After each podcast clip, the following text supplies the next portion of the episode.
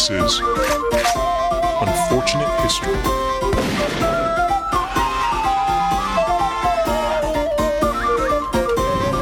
What's up, everybody? This is Cody Pennington, And this is Greg Skinner. and welcome to Unfortunate History, the podcast that covers the wacky, interesting, and unfortunate moments in history.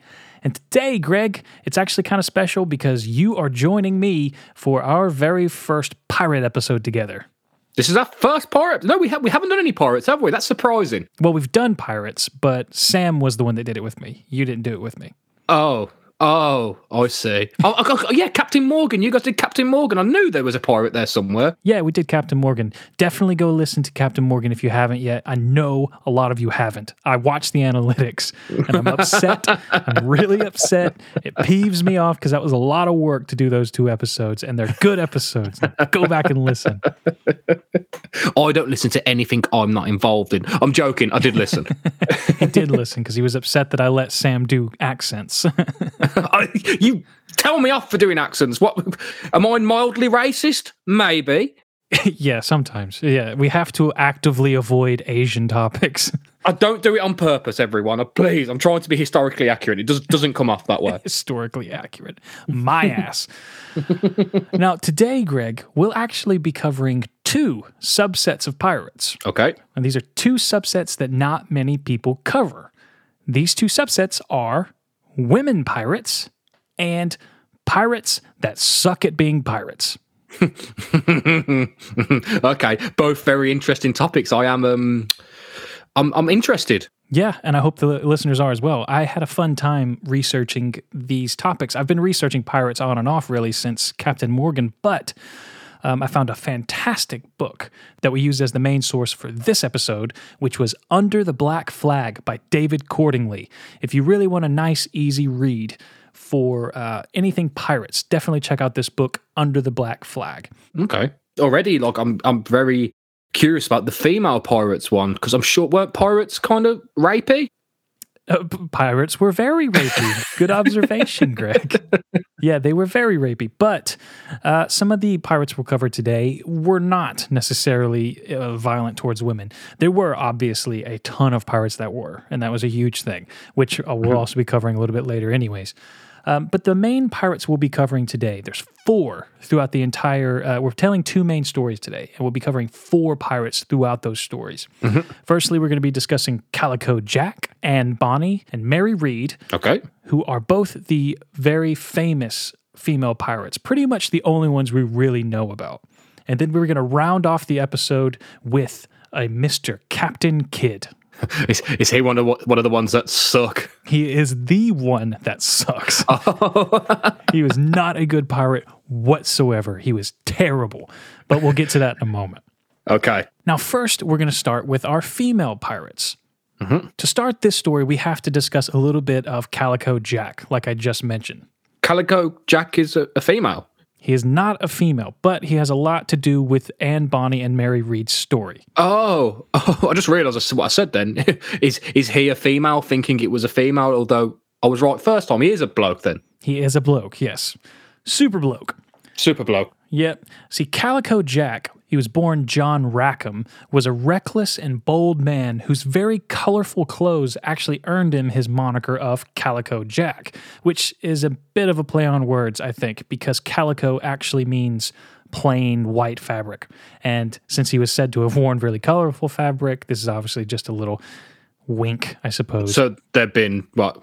Ironic? They're being ironic. They're being facetious. Pirates can be ironic. They they do have senses of humour. They do, yeah. They're very rapey, but they can do a they can do a comedy night uh, if yeah, they try. yeah, and that that makes up for it. no, it does not. Greg. No, Jesus. Christ. now, when compared to other pirates like Captain Morgan or Blackbeard, Calico Jack would be considered more of a small time pirate. Instead of commanding a large ship with large crews, he would be more likely seen in smaller vessels. Instead of plundering whole cities, he would more likely plunder smaller merchant ships. Okay. He was even reported to not have dabbed really into torture. Instead, he chose to treat his victims with restraint, which we'll see in a moment will come back to bite him straight in the ass. See, when you said he's in like smaller vessels, I just pictured him in like a dinghy with two other guys. Yeah, I can. Well, yeah, Calico Jack. He's still like very intimidating. yeah. like people pull their man of war ships over when they see his dinghy. They're like, "Please, no, Calico Jack." No, he's coming for us really slowly, like just at them with like two guys with oars. Yeah, please, no, Calico Jack. Don't treat us with restraint. well, from that, Calico Jack seems a bit boring. But his main claim to fame was his association with the two other pirates we'll be discussing today Anne Bonny and Mary Read, Okay. two female pirates whose lives were said to have been much more adventurous and very interesting when compared to Jack's. Okay. Now, some of the listeners will remember our Captain Morgan episodes that we discussed a little bit earlier, but I know some of mm-hmm. you don't, so go back and listen. In the very first episode, we discussed the years that made up the golden age of piracy because it was split actually into three different periods. Well, Calico Jack met Anne Bonny during the third period of the golden age of piracy, which was the post Spanish succession period. For a quick reminder, this period spanned 10 years from 1716 to 1726. Mm-hmm. Because the golden age of piracy had been a thorn in the side of England for nearly a century at this point, on September 5th, 1717, King George made a proclamation that any pirate that surrendered themselves to the governor of the nearest city within the year would be granted a full pardon from all of their pirating deeds. Now, this is what brought Calico Jack to New Providence. Mm-hmm. He decided to take advantage of the newly offered amnesty, and it was here that he met Anne Bonny. Right, so he actually what he did that? He surrendered himself. He surrendered himself, but it wasn't really surrendering himself. It was basically going to the governor of the nearest city and saying, Look, I'm a pirate, but I would like some of this amnesty if you don't mind. and they just don't arrest you. and then just went straight back to pirating. Well, no, not yet. Actually, he didn't. He didn't go straight into pirating, but Okay. he did meet Anne Bonny. And David Cordingly, in his book Under the Black Flag, described Calico Jack courting Anne Bonny in the same way that he attacked ships. "Quote: No time wasted, straight up alongside, every gun brought to play, and the prize boarded." And Anne Bonny was into it. oh, I guess, I guess women do like a confident man. I guess. I suppose so. And she was actually persuaded by Calico Jack to leave her sailor husband and to take to the sea with Jack himself In his little fucking shit dinghy. in his little shit dinghy. And I cannot help but feel absolutely awful for her husband because he was like straight up cuckolded by a pirate. I mean, that's pretty hardcore. Like normally they just come in and they like maybe sleep with him for a night, but she was like, deuces, this Calico Jack guy is right up my alley. Literally. Now, see, in my head, I got an envi- I got like a vision of these women of like being like kind of sexy. I bet they weren't. I don't know. I mean, obviously, beauty is in the eye of the beholder, yes, great. Yes, okay. but everyone smelled. yeah, and I can't picture dental hygiene being the best. Not the best, no. And they all came from England, and you know, Fuck you. I can't help that there's no fluoride in our water. that's true. Uh, we do have a leg up there. Well, soon after leaving with Calico Jack, Anne Bonny actually became pregnant by Calico Jack, not by somebody else. and Calico Jack escorted her to his friends in Cuba, where she had her child. But right when she could walk, Jack sent for her and off she went back to his crew, as Calico Jack had taken up piracy once again. Hmm. We don't know what happened to her baby. I think the baby grew up to be Fidel Castro. I know you. I know you're gullible in me because you know that's the kind of thing I would believe. That's obviously a joke. I, I don't know. Well, whenever Anne Bonny was aboard Calico Jack's ship, even before she had her baby, she was actually dressed in men's clothing most of the time. Mm-hmm. Presumably, I think this was either so the other members of the crew didn't know she was a woman, or she was dressed in men's clothing during attacks so that the people they were attacking didn't realize she was a woman. And then she was dressed as a woman at other times. I've seen it both ways, but I'm not exactly sure why. But she was dressed as a man uh, most of the time on the ship. Okay, so thus, thus handing to my theory that she was not sexy if she could still pass as a dude. I don't know. That that theme's going to come up in a second. You see that not model on the ship? yeah, that's her. She looks like a dude. Well, while Anne Bonny had been away giving birth, many new faces had joined Jack's crew. One in particular caught Anne Bonny's eye, and she felt so compelled to this pirate that she actually revealed herself as a woman. What? Oh, so she got bored of Jack.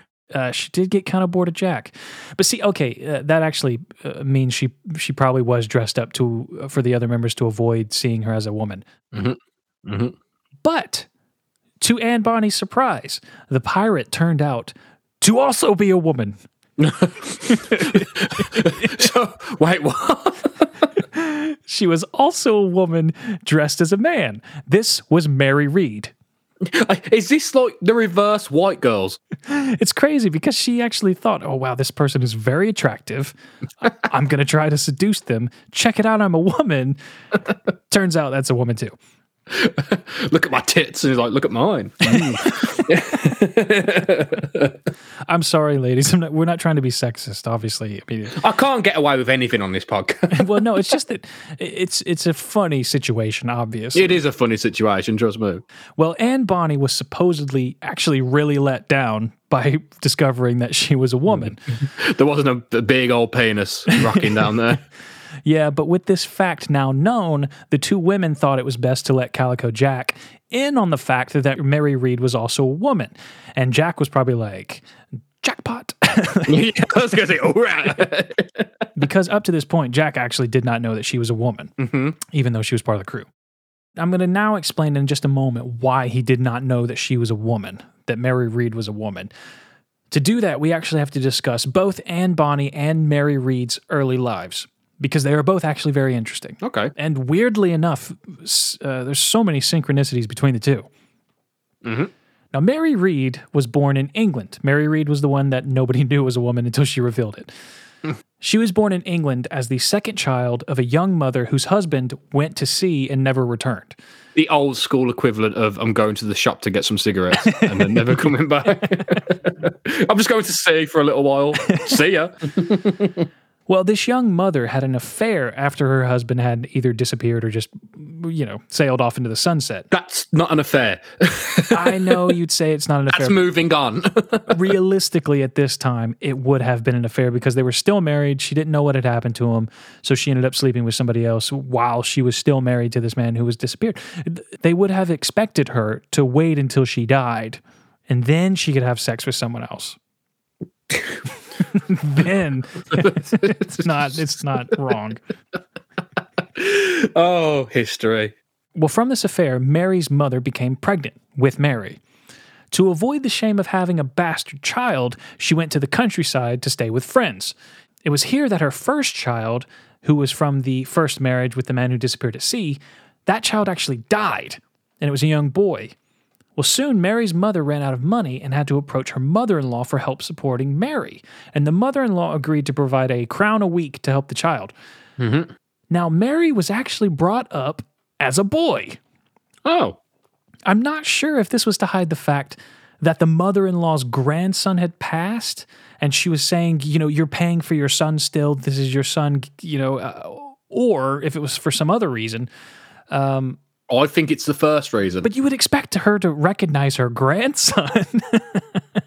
senility and like I say, people were just covered in dirt back then. You know what I mean? Just Oh, like a bit of dirt on the face. It could matter. I mean, look, it's it's literally like an extreme version of like you know when you it's like the wife's away and the family dog dies, so the husband goes and buys a similar looking dog and tries to pass it off as original dog. is that a normal thing that happens? No, but it's I've heard of it happening. It's, it's like that old adage kill a dog, buy another dog. No one knows the difference. But is that with a kid? but it's that with a kid. Yeah. Am I the only person who's heard of that scenario? No, I've heard something similar, but yeah, definitely not with a kid. no, not with a kid. But uh, either way, the fact that Mary's mother was bringing her up as a boy could have been just to hide the fact that Mary was a bastard child. Either way, not 100% sure why. Logical explanations. Yeah.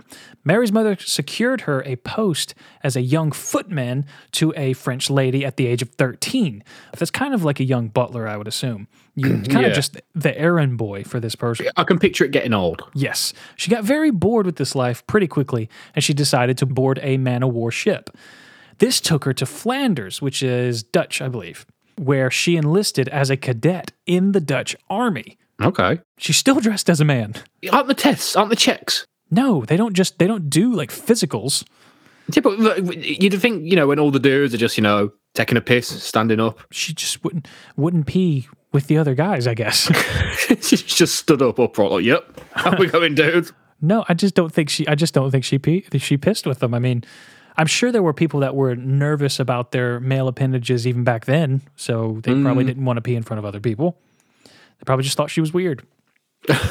Okay. Well, interestingly, Mary actually distinguished herself by her bravery in several military engagements. You'd expect her to stay out of the spotlight, but she apparently took to the military life quite well and was shown as being a very confident soldier. We don't have any information specifically on what the military engagements were, though, unfortunately. Would a, vo- would a voice not be a giveaway? You know, women's voices typically do are higher. Yeah, but some people have, a lot of people have different voices. I mean, men have higher vo- voices, women have lower voices. You can mask your voice. She's been doing it since she was a boy, uh, I mean, a young girl. She's been pretending to be a boy, so I'm sure she's picked up some tricks along the way. Yeah, maybe, maybe you're right. Yeah. Well, while she was in her military service, Mary Read fell in love with a Flemish soldier who was pretty damn happy to find out he was sharing a tent with a young woman. but Mary Read wasn't going to just be a mistress. She told him that he had to put a ring on it, and he did. I was going to say that the whole time he's like, oh, he just thought he was gay secretly. He's like, oh, thank God. I knew there was something about you, Mary. Well, the couple left military service and they set up as owners of a pub, as you do. Unfortunately, her husband died just straight up soon after they were married. I assume he was just lost at sea. It seems to be a pattern. yeah, this is just something that happened back in the day. People just died all the time. That's all it was, yeah. And unfortunately, somewhat unfortunately, a peace treaty was actually signed, which caused the soldiers to leave the area and caused Mary Read's pub's business to dry up.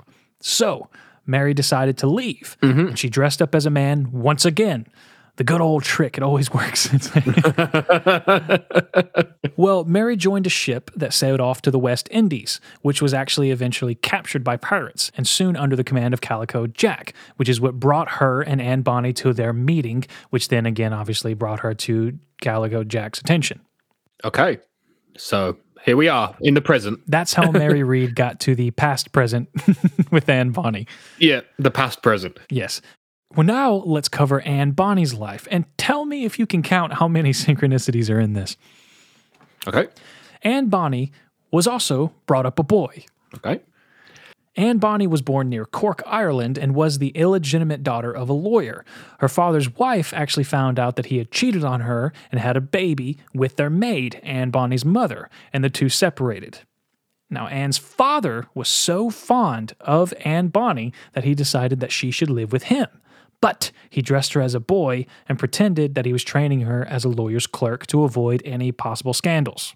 Well, this scandal was found out by Anne Bonny's father's wife. For some reason, I don't know why she was doing this, but she was providing some kind of stipend to Anne Bonny's father. He was a lawyer, but his wife was paying like an allowance To the to the lawyer. to the lawyer. Yeah, I don't know why. I think you should change your degree, Cody, because uh, it sounded so good. Oh, I'm sorry. Should I change my degree to gold digger? I think that's what I need to be. Yeah. Yeah. So that changed, but I I've got a degree in gold digging. Find yourself a rich man. Well, after it was found out that the boy that Anne Bonny's father was training to be a lawyer's clerk wasn't a boy and was in fact his daughter, Anne Bonny's father's wife stopped paying him the allowance. Okay. Okay, make makes sense. So basically, the money tree is gone for Anne Bonny's father. He was trying to be clever. And he, re- he really took some liberties having sex with the maid and then expecting the wife to pay him. A lot of, lot of liberties here. That's a man who's confident in himself. She'll never know. He knows what he wants and he goes and gets it. But like I said, Mary's uh, Mary's father's wife decided to cut off this allowance, and the scandal broke out in the public, which hurt his lawyer practice. So he had to leave Ireland. Now, her father took Anne Bonny and the maid to Carolina. He actually took the maid with him. Um, and this is where he made enough money to buy a plantation, and he was actually very successful. But Anne Bonny apparently very much disappointed her father when she fell in love with a poor seaman and married him. So he just decided to kick her out of the house.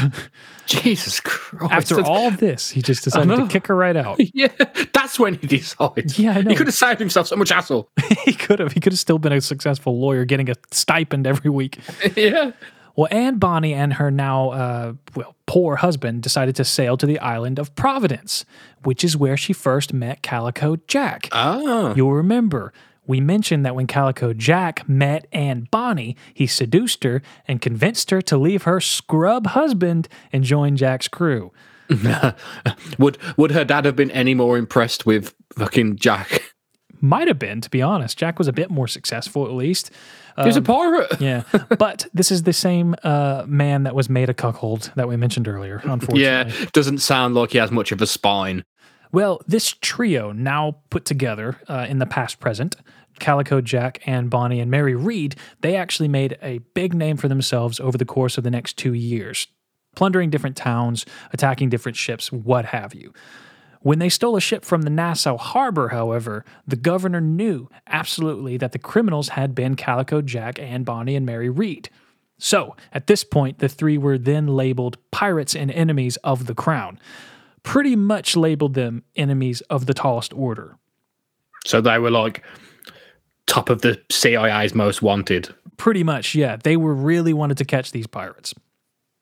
Well, they ran for some time, but they were eventually captured, and all of Calico Jack's crew was put on trial. The men, including Calico Jack, were tried and found guilty, obviously. Yeah. They were hanged in a fashion very similar to the very first scene of Jack Sparrow in the Pirates of the Caribbean films. You remember when he's on that small dinghy that's um, slowly sinking? He sails by these um, Yes. pirates that are hanging beneath this rock. I remember the scene. This is exactly how they hung, they hanged them. That's exactly how they did that, and they left their bodies up there. They left the crew members' bodies up there to rot, and that's exactly where I assume actually the Disney film. This is where it gets its um, gets its inspiration for that particular scene. Now, after he was hanged, Calico Jack's body was then placed in an iron cage on an island near Port Royal, which is similar to the beginning of another Pirates of the Caribbean film. yeah, I remember that as well. Yeah, exactly. He was dead and assumed to be left as uh, food for the crows. But this island was actually named after him later. It was uh, it went on to be called Rackham's Cay, which his real name was obviously Rackham. Okay. That's interesting. Yeah. Yeah. Yeah. Fun tidbit. Well, they tried the men and the women separately. Now that the men's trial was done, they decided to try the women Anne Bonny and Mary Read. There was quite a few people that testified against them. Uh, they brought in a lot of people and they had a lot of evidence. Obviously, they were very guilty. And one witness gave a description that's very telling. Um, so let's give this description. I'm going to quote this actually from the Under the Black Flag book. It goes like this quote, They each of them had a pistol in their hands and cursed and swore at the men to murder the victim and that they should kill her to prevent her coming against them. And the victim further said that the reason of her knowing and believing them to be women then was the largeness of their breasts. That's a bit of a giveaway, isn't it? Yeah, I suppose you can even dress in men's clothing, but it's going to be well. No, that's not fair. Men have big breasts as well. Yeah, but there's usually a big fat gut as well followed with it in it. When Yeah, it's like it's like, you know, oh tiny waist, massive boobs. He's like, Yeah, I'm a dude. Yeah. Well, at this juncture, we should probably point out that the reason Calico Jack died and was hanged uh, was because he left witnesses. What, really? Remember, he didn't treat his victims with, um, he didn't torture his victims in that. He actually uh, treated them respectfully. You don't do that if you're a pirate. You kill them all.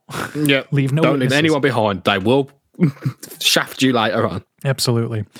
Well, after all the trial was finished for Anne Bonny and Mary Read, Sir Nicholas gave his sentence, and he said, quote, you, Mary Read, and Anne Bonny, are to go from hence to the place from whence you came, and from thence to the place of execution, where you shall be severally hanged by the neck till you are severally dead, and God of his infinite mercy be merciful to both your souls.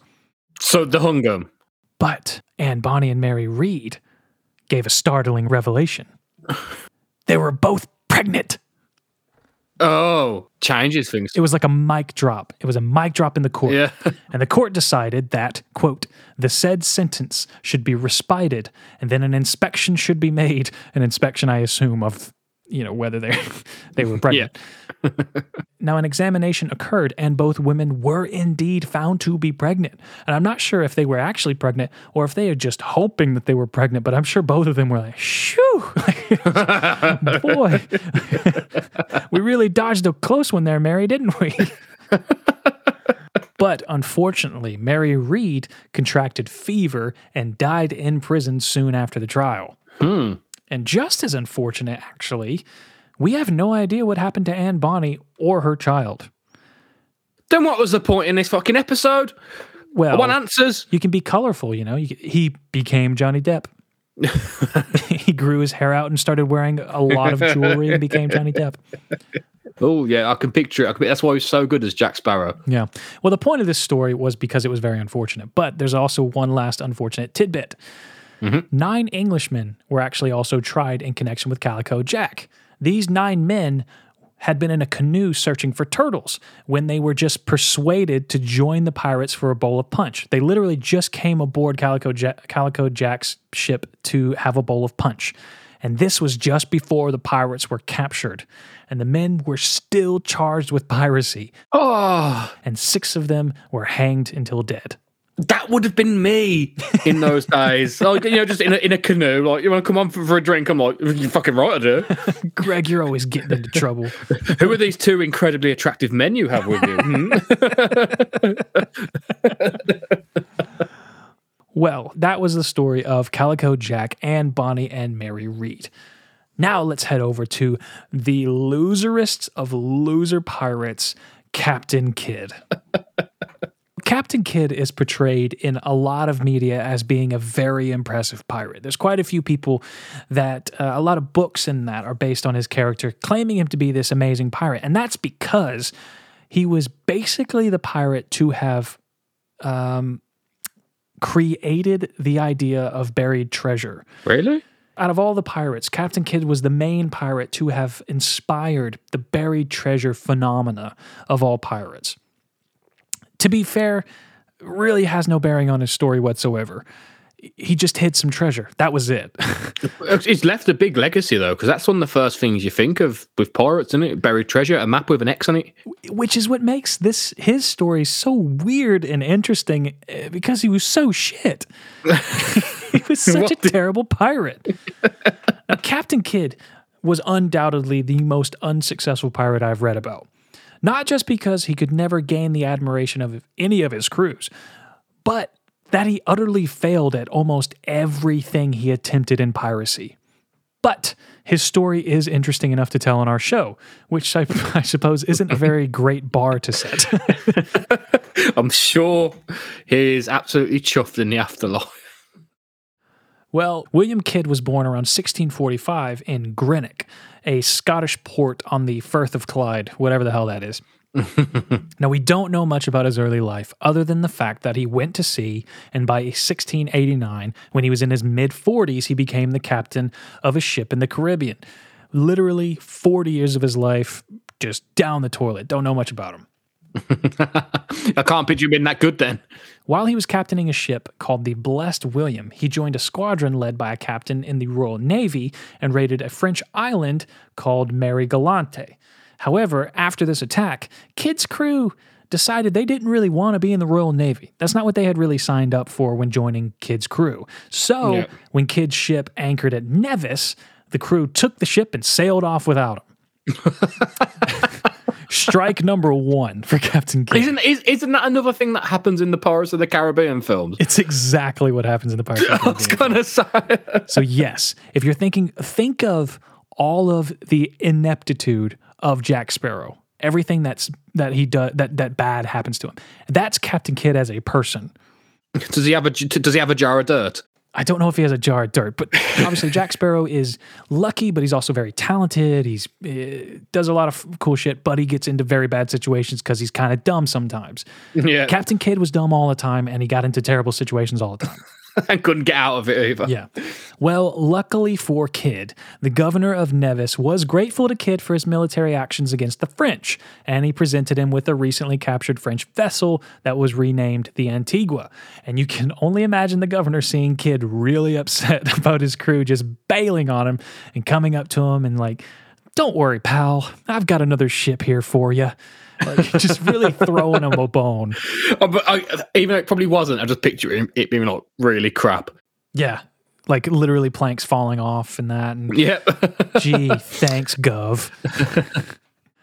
well, Kidd sailed his new ship up to New York, obviously the most piratey of places, where he met a wealthy widow whom he quickly married. He then spent four years developing uh, business interests and making political friendships. But he grew tired of that life and decided to sail to England in hopes of making a fortune as a privateer. Now, most of you listeners that listen to the Captain Morgan episodes, again, I know a lot of you didn't, go back and listen now. You'll remember that a privateer was a person given the authority by a government to capture pirates or other enemy vessels. okay. Yes, I remember that. Yep. Well, when Kidd arrived in London, he met a wealthy New York entrepreneur, Robert Livingston, and the two set out to find sponsors for Kidd's privateering voyage. Well, the two guys actually gained support from Lord Bellamont, a member of Parliament, and he agreed to help find financial backers for the venture in which they would buy a powerful ship and hunt down pirates in the Indian Ocean. Okay. Well, as Bellamont set out finding financiers, Kidd undertook the command of the ship and the recruitment of its crew. Mm-hmm. All of the crew was recruited under a uh, no purchase, no pay system, which was really normal back then, but it basically meant that if they captured no pirates, they got no pay. So it's like those, you know, those um injury lawyers for you adverts you see where it's like no win, no fee. Somewhat, yeah, somewhat. I mean, That's going to be you in a few years, Cody. sometimes when, depending on the agreement, you can still get your costs covered. So, Uh, Yeah. This will come into play in the story in a moment. So put a pin in the fact that if they captured no pirates, they got no pay. Okay, pin in that. Now, Lord Bellamont was actually very successful in gaining financial backers to the plan. He got more political peers involved, as well as the director or a director of the East India Company, which obviously was a huge company back in these days.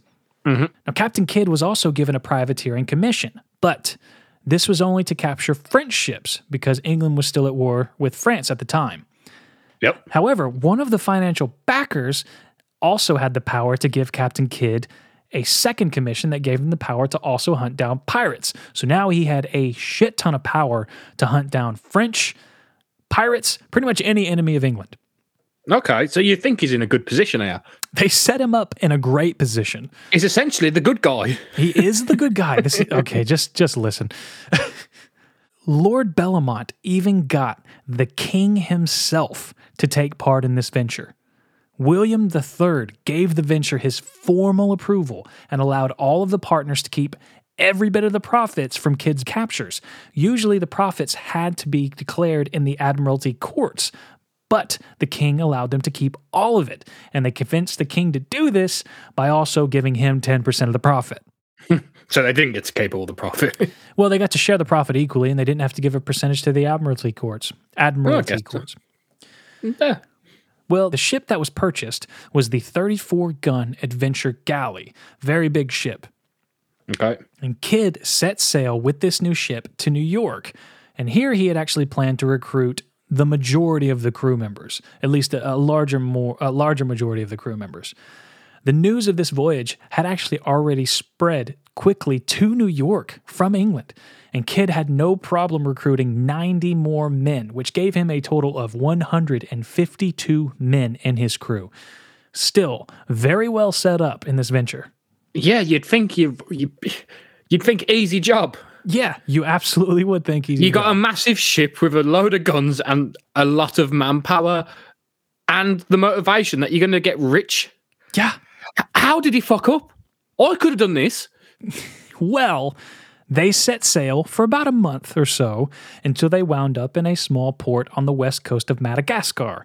Captain Kidd decided it was best to rest here for about a month because several of his crew members had already developed scurvy on the voyage over. I can already see like this unlucky streak taking off. now this is kind of normal though, right? Because they were probably Yeah. they were at sea for a month. There's very bad conditions. Oh, somebody's going to catch scurvy. Well, they then sailed to the Comoros Islands, then to the island of Mohia. Okay. all while not doing a single bit of privateering. They've probably been at sea probably a couple of months at this point. Zero privateering whatsoever. What was the estimated like? What was they expecting at this point? Uh, well, they were expecting to have been probably sailing home soon hereafter, and they've got zero any of anything to show for it. Fuck. But it was here on the island of Mohia, Captain Kidd thought it was a good idea to careen his ship. And this is where a ship is brought up onto the beach during high tide and allowed to sit there when low tide comes so that maintenance can be done to the underside of the ship. This was obviously necessary. Because because because wood rots. It does, yeah. But I mean, obviously, uh, probably could have chosen a better time. But while here on Mohia, Captain Kidd lost 30 of his men to tropical diseases, like an idiot. How? okay. Uh, uh, although I feel like he's the captain, I feel like this is more his crew's fault.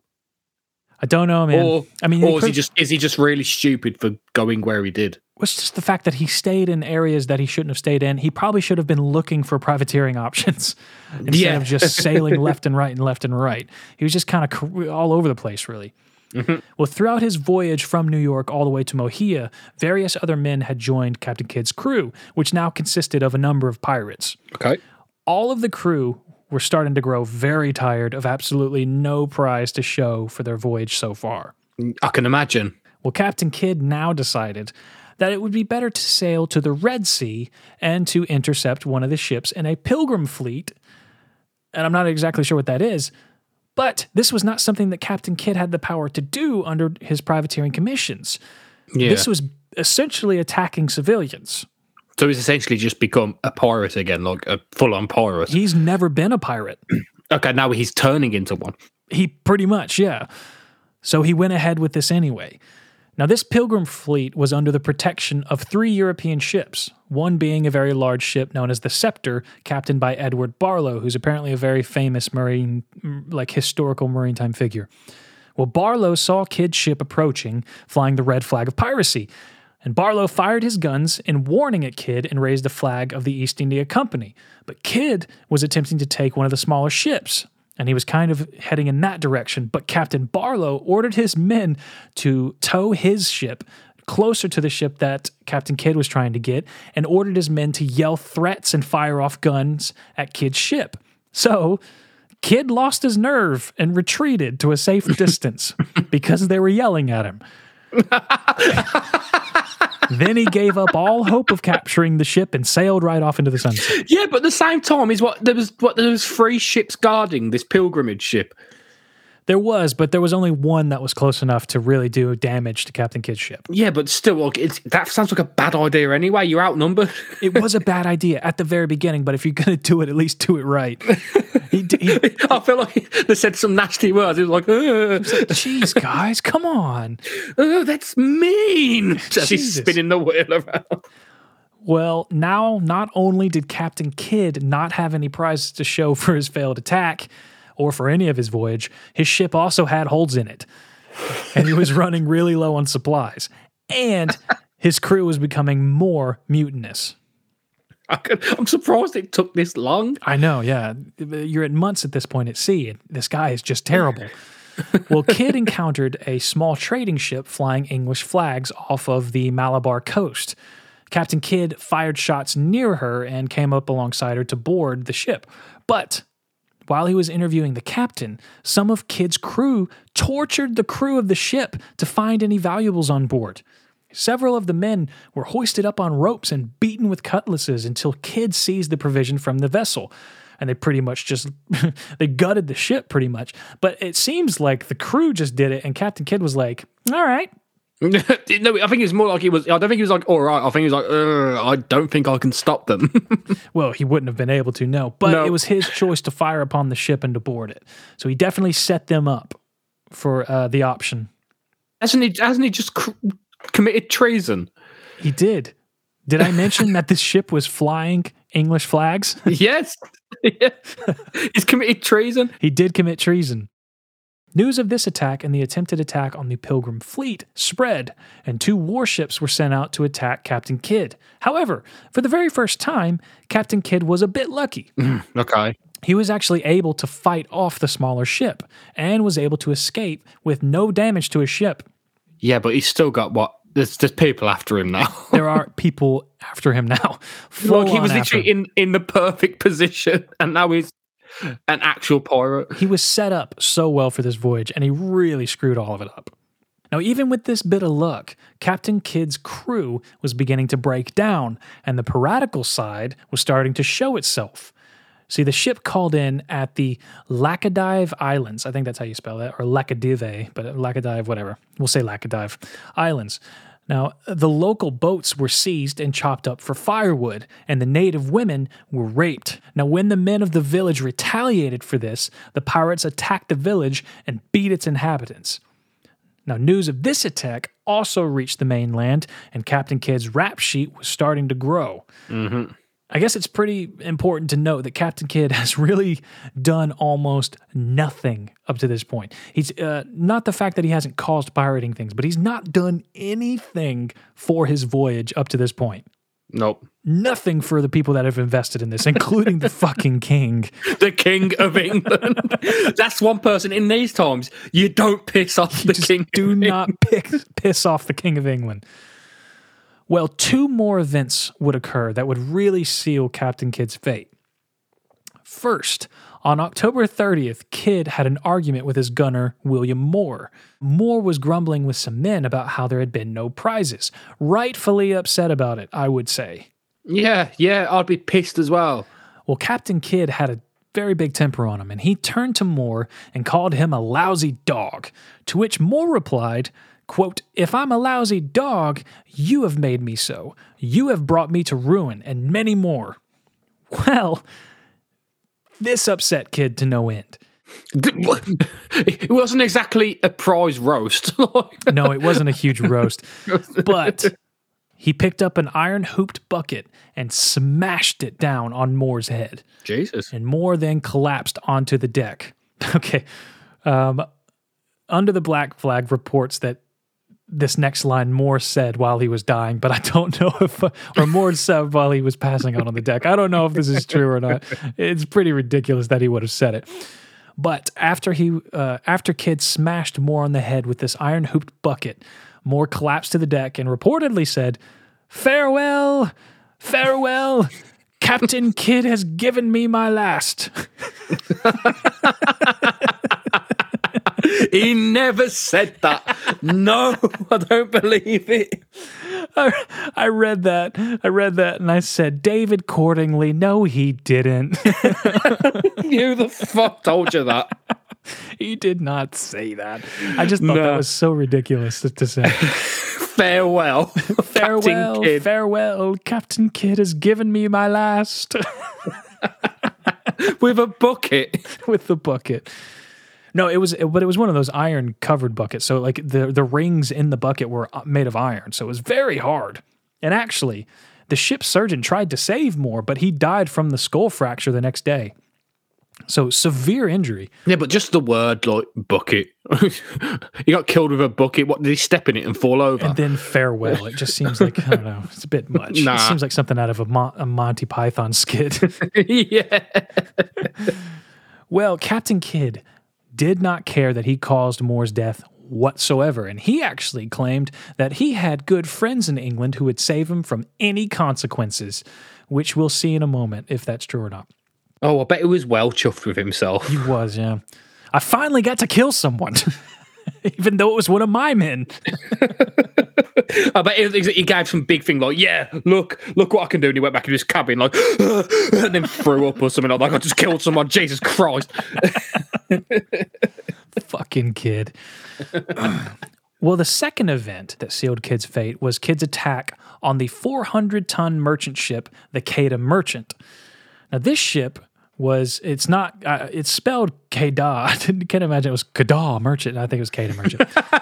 Kadar. it was it was pronounced Pepis Merchant. it's pronounced Peeps. Peeps Merchant. Someone will tell us. You know, I'm, I'm, I'm, I'm totally okay with you guys correcting what I say because Yeah. it's, I, I get a lot of this stuff wrong. Uh, Pete, thank you so much. Pete actually sent us a couple of uh, really cool topics that we we need to look more into. Yeah, man. Yeah, we need a fucking research assistant. Big time. Anyone looking for a job Yeah, definitely. who also knows a sponsor? Or if you are a sponsor and have time, if you want to pay us to be a research assistant. Yeah. Well, this Quedagh Merchant was a ship carrying a large amount of goods, and Captain Kidd thought it would be a great plunder. Well, Captain Kidd actually decided to plan the attack a bit better this time, finally, and he approached hmm. this ship flying French colors, which was a very smart move because this ship actually had numerous colors to fly so that it could avoid being claimed by privateers. Oh, also, it was like a tactical thing, like. They could basically fly any flag they wanted to to avoid being captured and mm. losing their mm. their cargo. Okay. However, when that ship raised its French colors, it played right into Captain Kidd's trap. Because as we mentioned earlier, Kidd had been given the power to capture French ships. Yeah, but I feel like he's lost that now. Well, he hasn't yet. He doesn't know. He just thinks he's getting getting, you know, chased by some people. I mean, he's probably in a world of his own at this point. Yeah.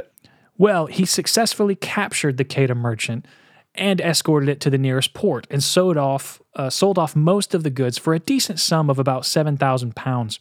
Decent amount of money back then, I imagine. It was a good amount. It was over a million pounds, I believe. Um, now, Captain Kidd then had a bit better luck and was able to sail for a few more months, racking up about 14,000 pounds worth of treasure for his trouble, which in today's money would be about 2.6 million pounds. Not bad. It's not bad, but 14,000 pounds is nowhere near the 200,000 or 400,000 that certain people, certain pirates claim. Oh, really? Jesus. Yeah, there's, there, some pirates are said to have had gigantic fortunes. Oh, I guess I guess they probably would, yeah. Yeah, well, we are on the topic of the shitty pirates, so I guess it kind of speaks for itself, doesn't it? Yeah. Well, however, the news of Captain Kidd's pirating activities had been followed very closely in London. He wasn't necessarily aware of the amount of pursuit they were giving him in London, but he was aware that they were after him. So he knew that if he wanted to stop being pursued, he would have to rely on his privateering commissions to show that what he did was legal. Okay, so what? So he was still trying to get away with it. He was trying to get away with it. He was saying, "This is something I did this, and it was the stuff I did was legal. I, I, I was given the power to do this by the fucking king himself." he he plundered a fucking pilgrimage ship, and or he tried to. yeah, uh, yeah, no, and and he also did plunder a ship flying England colours. Like He did, yeah. He and he tortured the people on the ship. I feel like it's too far gone by now. Pretty much, yeah. He's a piece of shit, just trying to get away with doing some really terrible things. Yeah, badly. Well, he approached his original financier, Lord Bellamont. You'll remember him. He's the one that gathered all of the financiers for the um, for the entire voyage. Now, Bellamont was actually in New York at the time because he was the governor of, I think it was New Hampshire. I'm not 100 percent sure, but Okay. Bellamont was a pretty powerful man now as the governor of wherever the hell he was governor of, and he didn't want Kidd to threaten that. So when he called for a meeting with Kidd, instead of meeting him, he had him arrested. Good. How did he fall for that? Well, he, Captain Kidd literally just walked into the meeting and there was a constable there to arrest him. That was it. I feel like he walked in there with such like big balls. Like I am here, Captain Kidd. You'll never guess who has 2.6 million pounds. What's this guy doing here? Wait, who's this? minute, Constable what? Well, Captain Kidd was then thrown into a ship with, I think it was 31 other prisoners, and he was sailed to London to await his trial for piracy. Because the news had spread of his piracy acts, he was now absolutely notorious in London. Oh, Well, Captain Kidd had arguments in his defense. He argued that he was forced by his crew to commit any act of piracy, and they had robbed him and destroyed all of his records. So he didn't have any information to show that proved that, but he was telling the truth. that's such a Bitch move. and he maintained that all the ships he captured were French, God damn it. well, he was kept on a ship on the Thames, on the River Thames, in solitary confinement for months while the trial was being prepared. He was kept on this ship in solitary confinement for months, and he was not allowed any legal representation or access to any relevant papers to help his defense because he would have to represent himself. At this point, he started to contemplate suicide, and he actually requested a knife so that he could end his life. But he was denied that because they did not want to be the end of his life to be um, that easy. And this is actually where his story gets more tragic. Yeah. He, he couldn't even kill himself. He wasn't allowed to. He was then taken from his cell and sailed down the River Thames and questioned for seven hours until he was sent away to Newgate Prison, where he was imprisoned for another 11 months in terrible conditions. Newgate Prison is described in the book as being, I mean, it's not great now. it was mm-hmm. terrible then. I mean, awful conditions. Prisons in it, everywhere in these times in England was awful conditions. You had like a bucket to shit in. The bucket itself was made of shit. It's a shit bucket for your shit. You had, you had to craft your own bucket out of shit. They couldn't give him a real bucket. He'd kill people with it. It's a deadly weapon in Captain Kidd's yeah, he's got a history with buckets. It's lethal to him. Well, Captain Kidd was finally called to speak and explain his actions, but he was called to explain his actions directly to Parliament. He is the only pirate in British history to have to explain his actions before the assembled members of Parliament directly. Okay. But he was actually in no condition to do so. He was very depressed, he was disheveled, and he was suffering from two years of imprisonment in very awful conditions. Um, so he had no chance in hell in showing that he had any sort of defense in this case. And none of the documents showing that he had captured French ships could be found by his defense, strangely enough. Even the Quedagh Merchant, which was flying French colors, What? So he couldn't even claim that? he couldn't even claim that. He couldn't claim that any act that he did was legitimate. Nothing whatsoever. So he's in a lot of trouble. And as you can imagine, none of the political financiers of this voyage showed their faces whatsoever to, to help him uh, in his defense. now, Captain Kidd argued that he was not guilty of piracy because his actions had been sanctioned, but nothing could be found to assist in this claim, like I said. And he was also accused of the murder of William Moore, the man he had struck with a bucket. And he claimed that his crew was mutinous at the time, and he never meant to kill Moore, but he totally did. he Yeah, he fully, he fully killed him with a totally bucket. did. And now he's trying. It's he's trying to make good on that promise that I've got friends in London that'll get me out of this. He absolutely does not. And the prosecution proved to be way too formidable, and Kidd was sentenced to death by hanging. And when he heard the sentence, Kidd said, quote, My lord, it is a very hard sentence. For my part, I am the innocentest person of them all. Innocentist. innocentest. Yeah, poor guy. and so Captain William Kidd was hanged until his death for acts of piracy that weren't even that great of pirate acts. And I think we could say that that's unfortunate. That is quite unfortunate. He didn't even do good. He didn't do good. He was a terrible pirate. A terrible pirate. well, that's the story of Calico Jack and Bonny, Mary Read, and the shittiest of them all, Captain Kidd. The shittiest of them all, Captain Kidd. I feel really bad for him, actually. I do a bit, but also he didn't exactly fucking cover himself in glory.